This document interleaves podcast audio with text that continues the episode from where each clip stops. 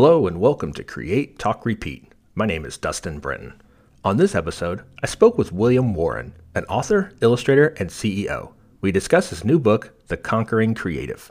It was written to help creative professionals, freelancers, side hustlers, and entrepreneurs not only excel at their craft, but excel at the business of their craft. But before we get to that interview, here's a word from our sponsor. Stay tuned.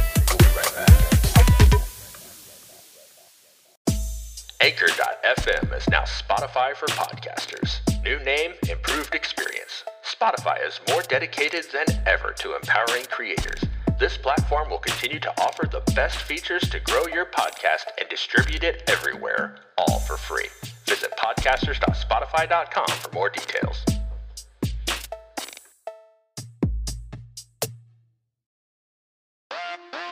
Back to the show.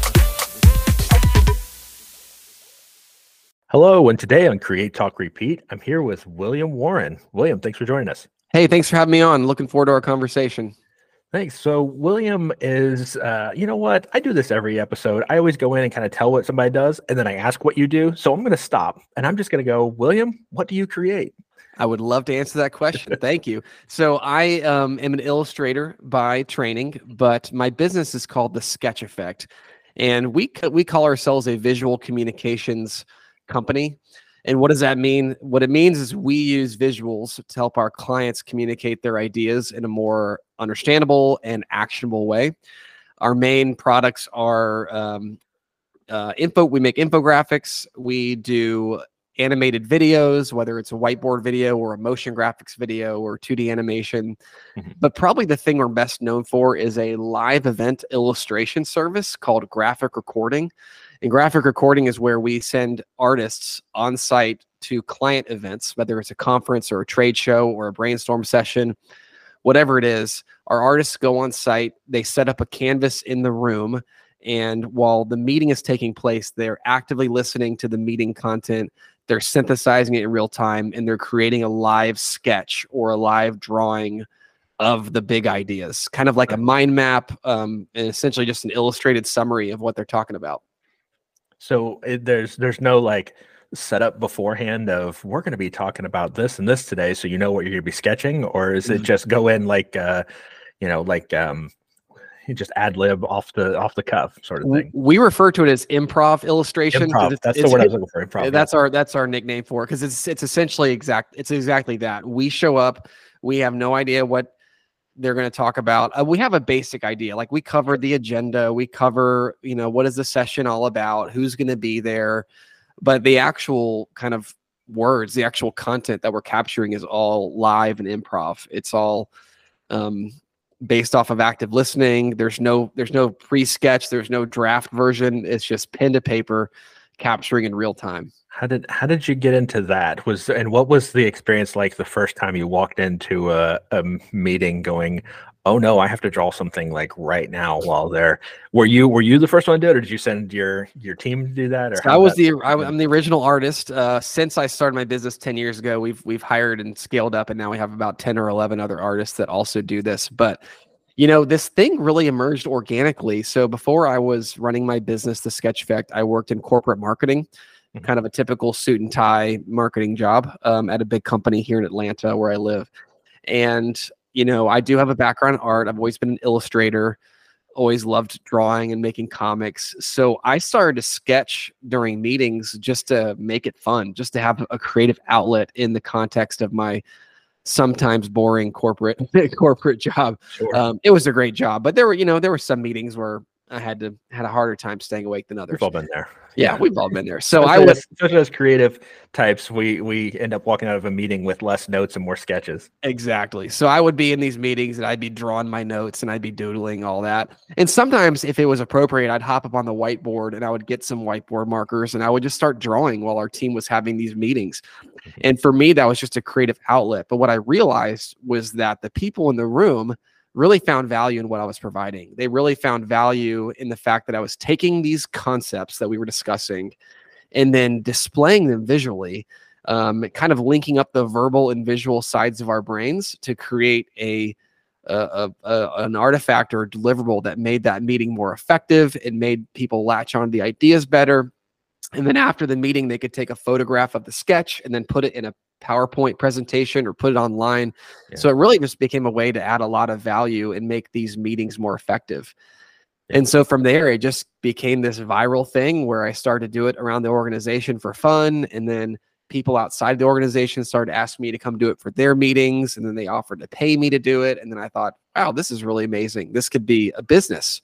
And so um, about 10 years ago, I quit that job and started the Sketch Effect and uh, have been doing it ever since.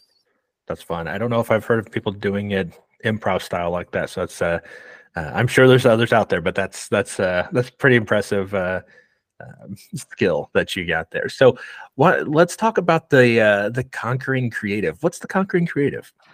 Sure. So I have been working hard on a project for uh, many years actually now, um, and it's finally here. And so the Conquering Creative is my first book. I've been wanting to write a book ever since I was a little kid, and it's finally almost here. Mm-hmm. And so a long you know, a while ago, a mentor advised me, or I heard from someone that you know the best thing to write about is what you know. And so what what do I know about? Not much, but I know how to grow and scale a creative business. I know how to take your creative skills, your creative passions, and turn it into a a money making, successful, thriving, financially viable um, business. And so the Conquering Creative is my new book. It's called The Conquering Creative Nine Shifts to Build an Unstoppable Creative Business.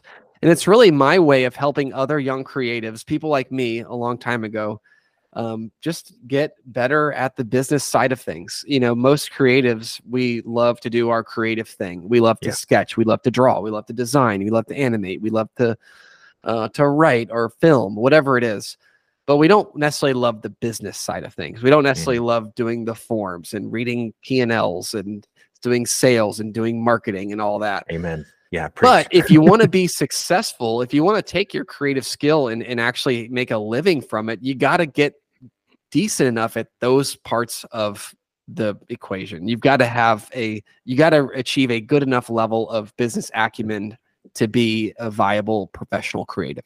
So, The Conquering Creative is my book designed, written to help people um, achieve that level of business acumen, to learn how to sell, to learn how to look at the numbers, to learn how to uh, hire appropriately, how to delegate well. And so there's nine chapters. Each chapter kind of focuses on a different theme or topic and I'm I'm just really excited about it. It's fully illustrated. There's over 150 illustrations. So even though I say it's a business book, it's not your typical boring business book. It's fun, mm-hmm. it's readable, and I think people will really enjoy it. Yeah, I think you're you're hitting on a head there where you know eh, people go into starting a whether it's a design firm or filmmaking or you know even producing music whatever it might be and they go into it for the love of the art. They go into it for the love of uh, being able to be creative. And then once you start the business, and I know for myself, you know, I own a, a marketing agency now, but years ago when I tried to start one straight out of college, uh, the biggest thing that scared me was taxes was um, you know doing all the all the financial stuff and and that kind of it took me years and years to kind of understand that kind of that kind of world be able to do what I want to do now. And, and I still dislike it.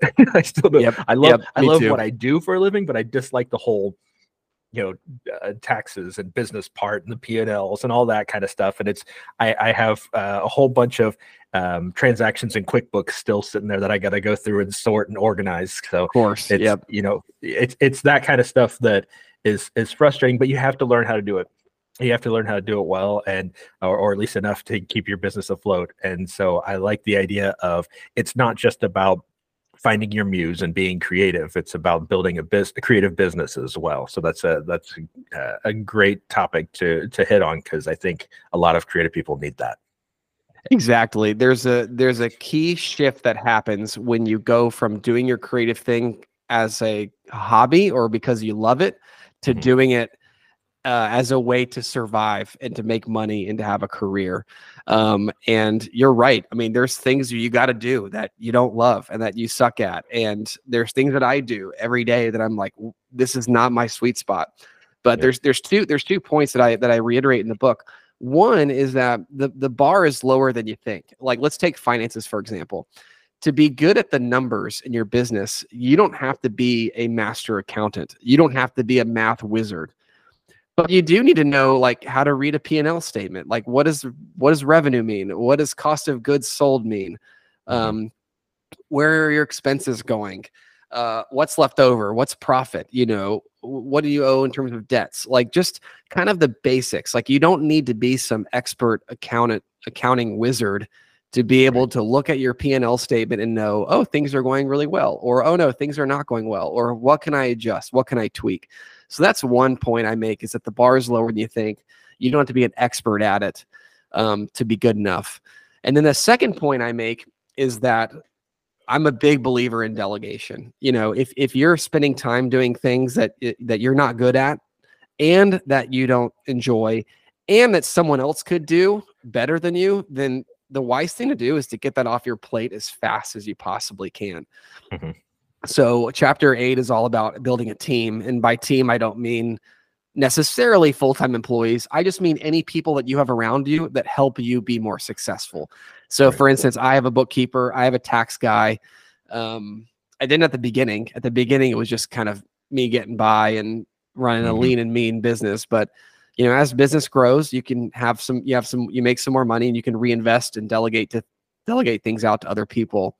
So, um, yeah, this is a couple of ways that that we address that the fact that yeah, it, there's going to be stuff that we have to do that we that we hate. Um, there's no getting around it, but there are ways to mitigate it and make it a little bit less cumbersome.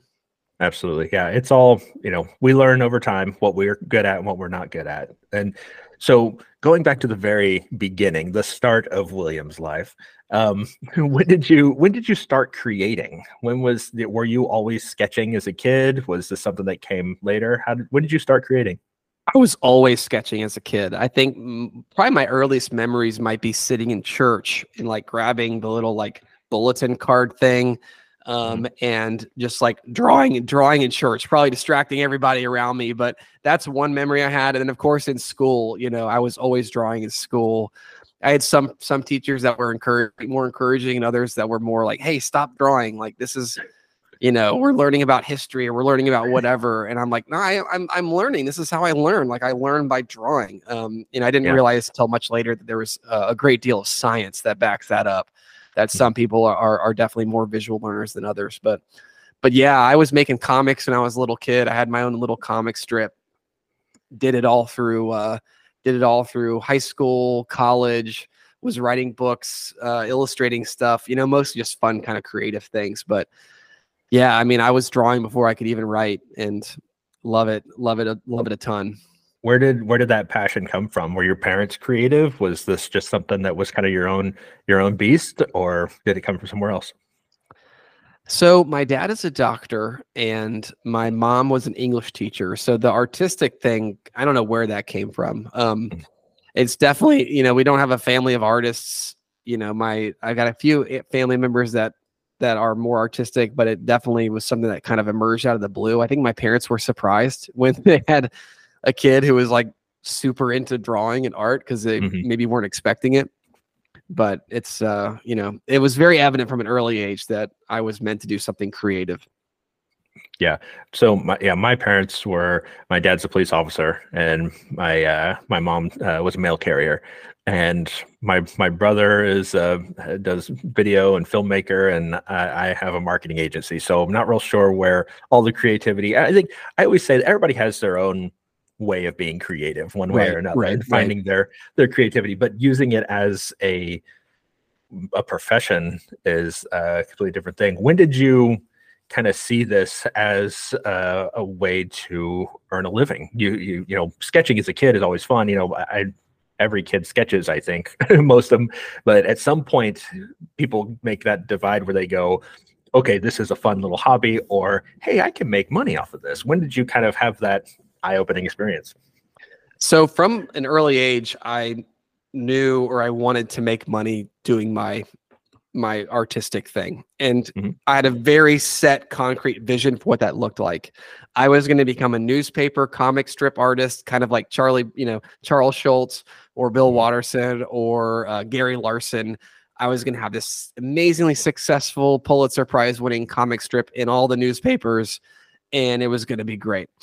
However, I didn't realize that by the time I graduated college, which was in 2008, the Mhm. economy was imploding and the newspaper industry was absolutely collapsing.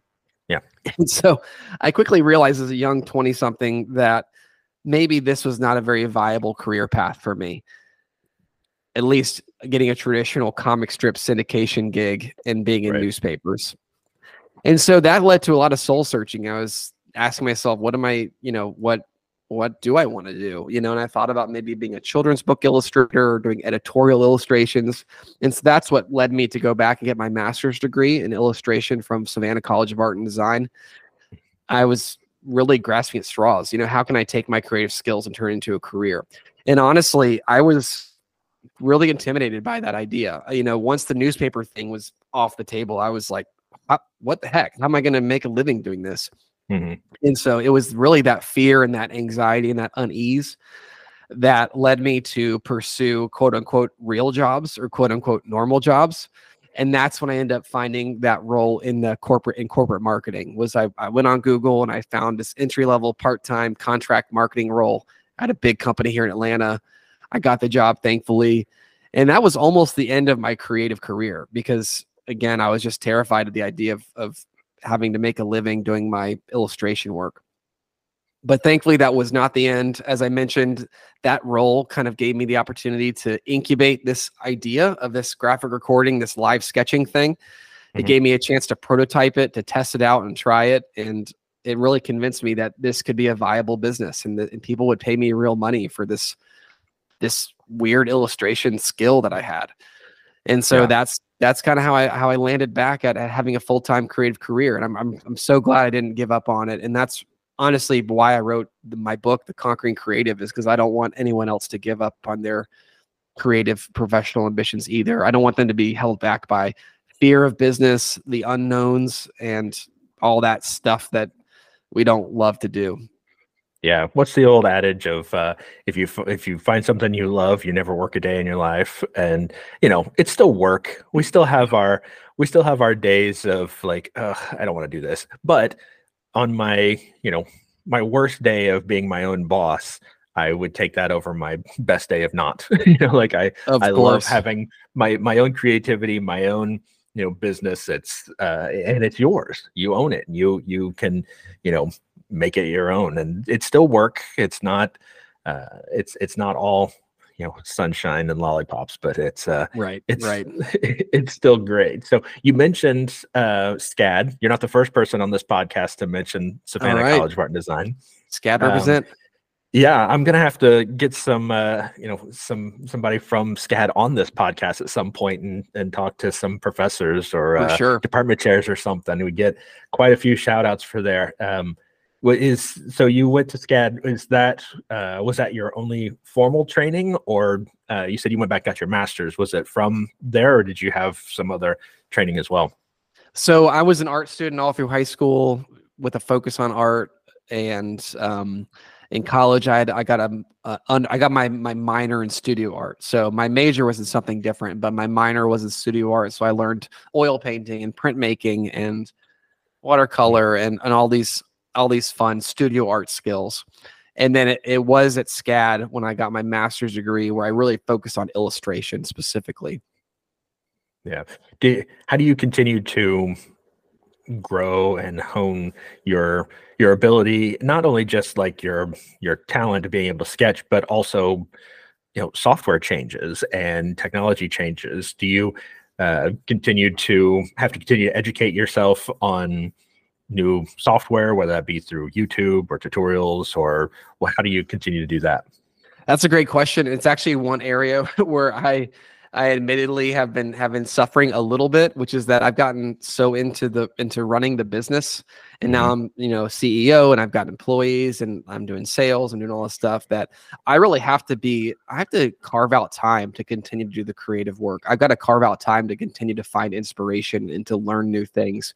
And admittedly, like there have been times I'm like, whoa, this this iPad thing is cool. And like everyone else is doing it. I should do it too. And so I'm Mhm. having to learn the new the new tools and the new techniques. And thankfully, I've got people on my team who are really di- dialed into that. Like they're really keeping track on the latest innovations, the new the new changes in the industry, new techniques, and so I lean on them. I'm like, hey, you you teach me, you coach me. But Mm. you know, yeah, lately I've gotten gotten really into doing digital art on iPad using Procreate and using an iPad or an Apple Pencil. Um, I've had a Cintiq for ages. So I'm, I'm always using the you know Photoshop and drawing on my Cintiq. But um, but yeah, that's one of those things that you gotta you gotta really uh, when you start to, when your business starts to grow, it's kind of the flip side of it. Like once you start to have a very successful business, you better be careful. You might not you might find you're not doing the creative work anymore as your Mhm. business grows. So that's one thing I've Yeah. got to make sure to carve out time to do. As far as drawing, uh, do you prefer having you know a, a pen to paper, or do you like the digital drawing, or is it two different animals? I've always loved the analog approach. I just there's something about I love pen and ink. It's probably my favorite medium. There's something about holding the paper in your hand and feeling the texture and kind of seeing how the ink rests on the paper.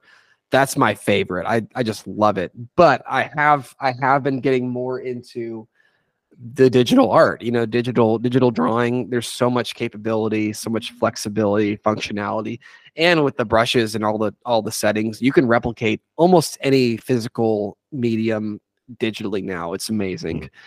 Yeah. you know one of my favorite one of my favorite brushes in procreate is a is like a sharpie brush where it's got the little feathered edges a little bit just a little bit Mhm. so it kind of lo- it kind of looks like a sharpie so it's not a completely perfect line and to me that i like that a lot because it, it makes it makes it that the digital art doesn't feel stale it doesn't feel computerized it feels Right. it feels real but to me nothing beats having a sketch pad pen and pen and ink maybe some watercolors and just Mhm. like sitting down and, and just drawing wherever you are whether you're in a park or on an airplane or, or whatever there's nothing better than that in my opinion How much of that do you find yourself able to still do in your daily life? Of do you carry a sketchbook with you everywhere you go? Do you have you know time where you take time off and you go, I'm going to the park today. I'm gonna you know or whatever to you know draw and have some more just inspiration outside of the business. I wish I had time to, to do. My honest answer is not as much as I'd like. I've got, um, I- I'll also add, I've got three little kids under the age of six. Mm. So it's between running a business and running the family, having a family. There's there's very little discretionary time, Yeah. and so that's that's another thing I need to challenge myself to do because at the end of a, a long hard day, you know, it's it's much easier to just sit on the couch and watch mind-numbing TV or have a drink and tune out the world or Mhm. you know, scroll on my phone, but I need to remind myself that I love drawing. I love sitting and doing doing art. And so it's much it, it's a much healthier outlet for me at the end of the day to go and like doodle on my sketch pad or, or draw something or, or just make a little sketch than to um than to just kind of turn my brain off and veg out. But Yeah. but it's it's hard, especially at the season of life I'm in, just with the kids and the business Uh-huh. growing and but um it's something Now- that's on my on my radar that I need to prioritize. Are the kids artistic? Do they like to to draw and sketch and paint with dad? S th- they they they they do. Uh, it's hard to tell. So I've got a six year old, a four year old, and then a fifteen month old. Right. Um, the six year old has told me he wants to be an artist when he grows up, just like dad, which is which is adorable and and so awesome. Um, You're like, here, read this book, kid. yeah, I'm like, oh, you should read my book. you should read Talk the to me when you're done. Talk to me when you're done. um, no, they they uh, but but you know we'll see. Uh, it's hard to be a judge of of kids' artwork. Uh, To to me, I feel like to me it was maybe middle school where or early or late elementary when I realized I had I had a talent and other other people did too. So we'll see. Ask me in a couple years and I'll I'll let you know. Well, see, that's the thing, I, and I've said it on this podcast several times. I'm a graphic designer, but um, the only C I got in college was drawing class because I'm good on the computer. I'm not great with. Uh, I can sketch out an idea for a client to see Yeah, and yeah. understand. You know, this is where the headline goes. This is where the you know the picture goes. But like as far as anything that looks more realistic, it's uh, yeah, it's not my not my world. So I don't think even through middle school and high school, people would have thought that I was uh, on the graphic design tracks. So, Yeah. do you have a, you know, you, you've, I, I would assume the book, but uh, do you have a favorite piece or an illustration or uh, you know some sort of drawing that you've done is, that is your favorite that you have created um, is there anything that you look at and kind of go well this is the best one that i've i've done. Um, i know kind of the book is your baby right now and you're wanting to obviously promote that but and it's something that's near and dear to you because it's like you've probably been working on it like you said for years and you're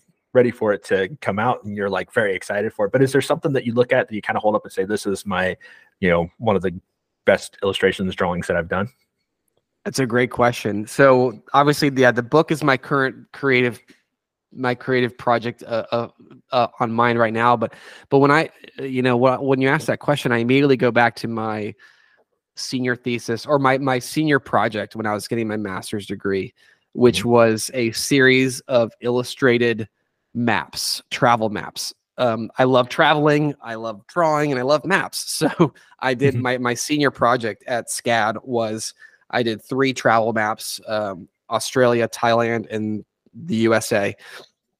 And they're big. They're they're kind of like Where's Waldo style a little bit. Like there's a lot of little things and little hidden hidden stuff and fun information. And those are so those were some cool projects. I need to go dig those back out because I was really proud of those and I never really did much with them.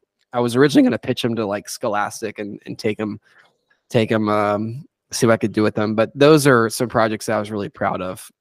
Yeah, it's always fun to look back at the projects that we were able to do when we were in college and we had less responsibilities and more time to focus on working on pro- and you know I, I when i look at when i look at portfolios of people i'm interviewing to hire designers and such and, and illustrators whatnot i always ask them how long did it take you to do this? Because in the real world you don't have two three months to focus on a project and come back on it. For the most part sometimes you get yes. that luxury. Yes. But you know we we look at you know i look at some graphic design portfolios and really great work but then when you hire that person you put them in a spot to actually get the job done you're like hey we got a week. We got to get this out. They're like oh i can't get this done in a week. You're like okay well you got to you know so having that luxury in in college and having time to work on a project you end up with these you know hopefully some really great elaborate projects that you can take your time on. I'm sure if somebody came to you with that map project now and you'd be like, I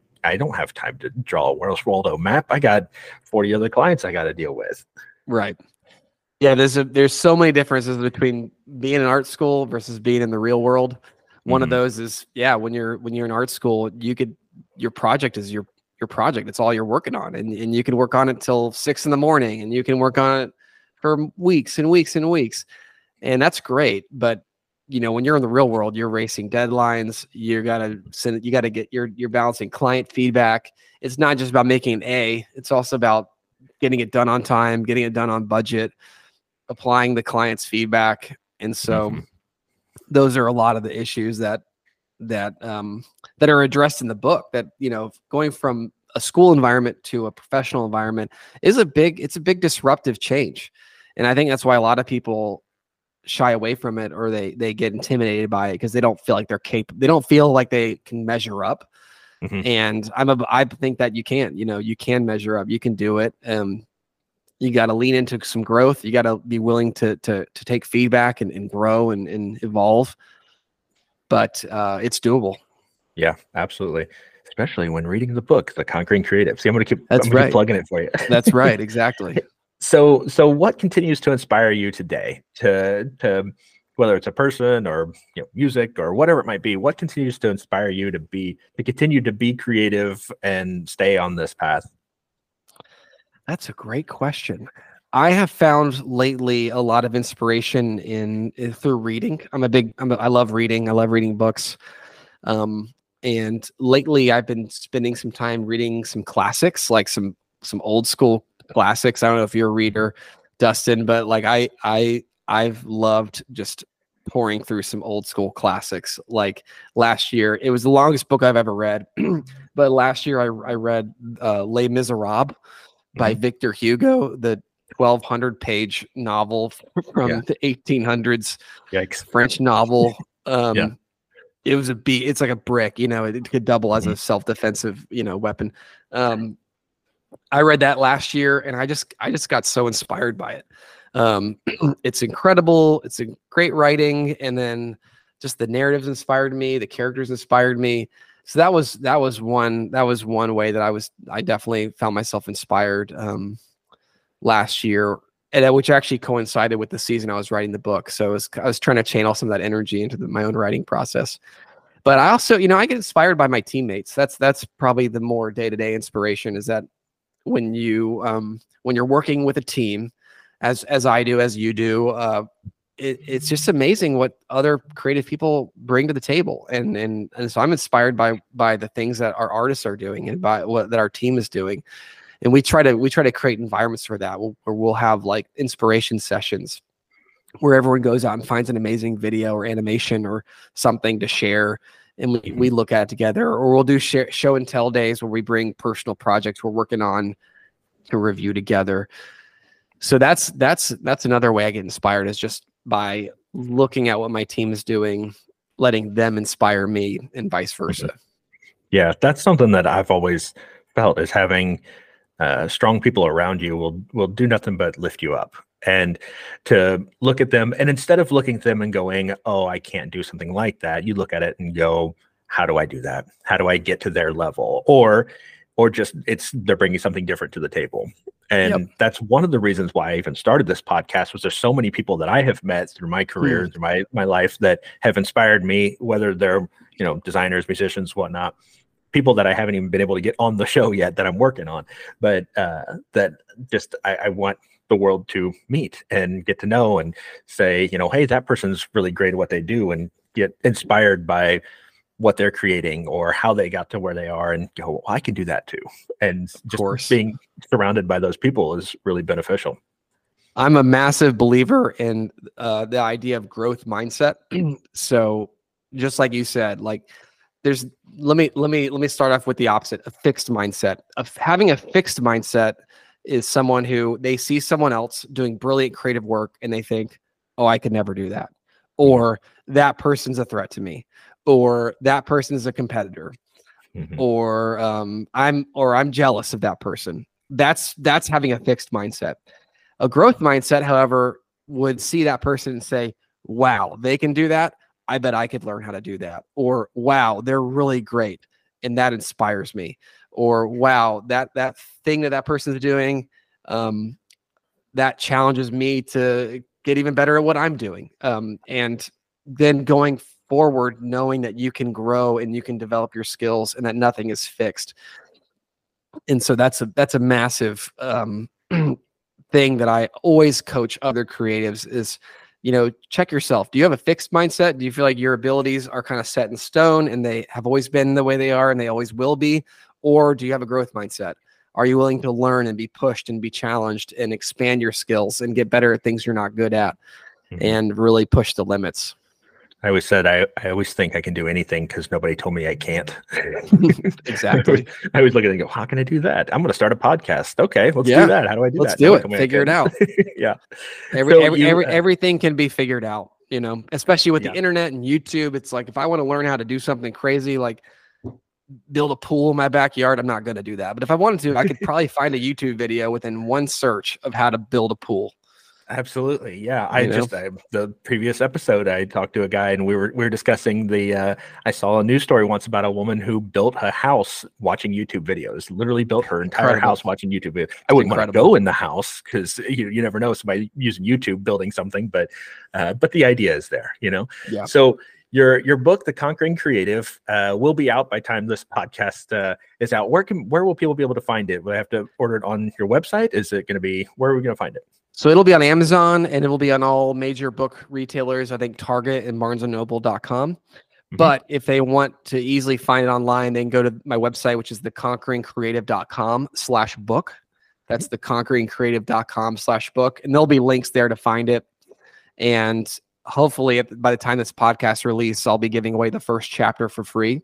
So if someone wants to download it and check it out and see if it's for them, they'll be able to easily download a PDF of the first chapter and um, and hopefully they like it, and then they'll go and, and, and, get the book. And and and I always encourage I've encouraged people like even if you're not a creative, I mean your audience is all creative, but even if you know, if if you know somebody who's about to graduate from art school, or you know someone who's got an art degree or, or starting off in their creative career, like this, this I do think will be an extremely valuable resource for them as well. So graduation yeah. season is right around the corner. And so I think this will make a great make for a great gift to someone who's about to, you know, uh, take their diploma and, and enter the real world. Fantastic. I think that's great. And then if uh, if anybody wants to learn a little more about the Sketch Effect, William's other business, you can go to the thesketcheffect.com and see uh, a lot more about your your business and yeah. what you do. See how all the live sketching works and animation and yeah, all yeah. that fun stuff we're doing. And so before I let you go, I got one last question for you. So if you're speaking to a classroom full of creatives and uh, you have a whole book full of this kind of stuff, I'm sure, what kind of uh, advice would you give them as they go forth on their creative journey? I would advise them to really think long and hard about the people that they're putting in their life. Kind of like what you talked about. You know, we are we, we are the we tend to be the average of the five closest people in our lives. Creatives tend to be solitary creatures. You know, we tend to do our work alone for long stretches of time on our own and mm-hmm. so what that does is that leads to a lot of creatives living isolated lives. And I think that's a, that's a dangerous place to live. So I would encourage creatives to find a community, plug into a group of peers, find a mentor, find a teammate, you know, even if it's just some buddy that you you get together with to work to work alongside. Find some people put them in your life and really prioritize the community. You know, you may be an introvert, you might like working on your own, and that's great, but you can't stay there forever. And you need to find great people that challenge you, that push you, that support you, that encourage you. And um, yeah, the, the people who you put around your business will make the greatest impact on your business or on your work. Yeah, it was so easily to get stuck in a silo and get stuck on your own and get in your own um, kind of bubble. And it's it was uh, when I went out on my own and started my own business, I was working just by myself on my own. And now that I have people that I work with, it's it's nice to be able to bounce, even just bounce ideas off of and say, hey, what do you think about this ad? What do you think about this? And you know, have that group to brainstorm and and not feel like you're on an island by yourself. So it's it's great to have other people now not so introverted as others. but right, of course. But but having having other people to uh, to validate or to give constructive criticism is is invaluable. So it's it, it's invaluable. A, that is that is uh, great uh, words of wisdom from William Warren that you just got there. So, William, thank you so much for your time today. Thanks for joining us. Looking forward to the Conquering Creative. Uh, it will be out May 2nd, so it'll be out by time this podcast is is available. You can find it, as we said, at theconqueringcreative.com slash book. William, thanks for joining us. I wish you uh, continued success. Hey, thanks for having me on. This is a great conversation, and hopefully it was valuable to your audience. Absolutely. Thanks. Take care. All right. Thanks.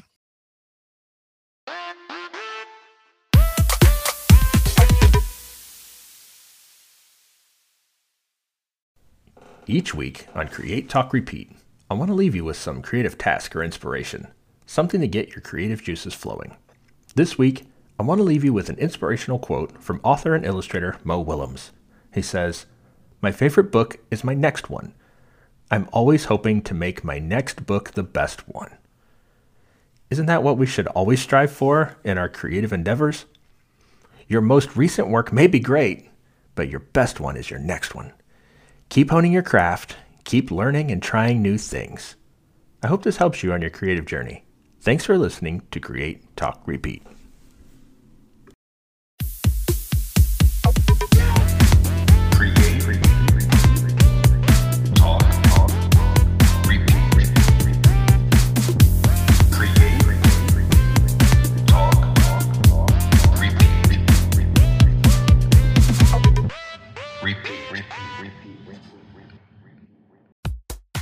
Create, Talk, Repeat is a Brenton Creative production. Created and hosted by me, Dustin Brenton. Development and brainstorming assistance by Darren Caldwell. Music by Creative Culture.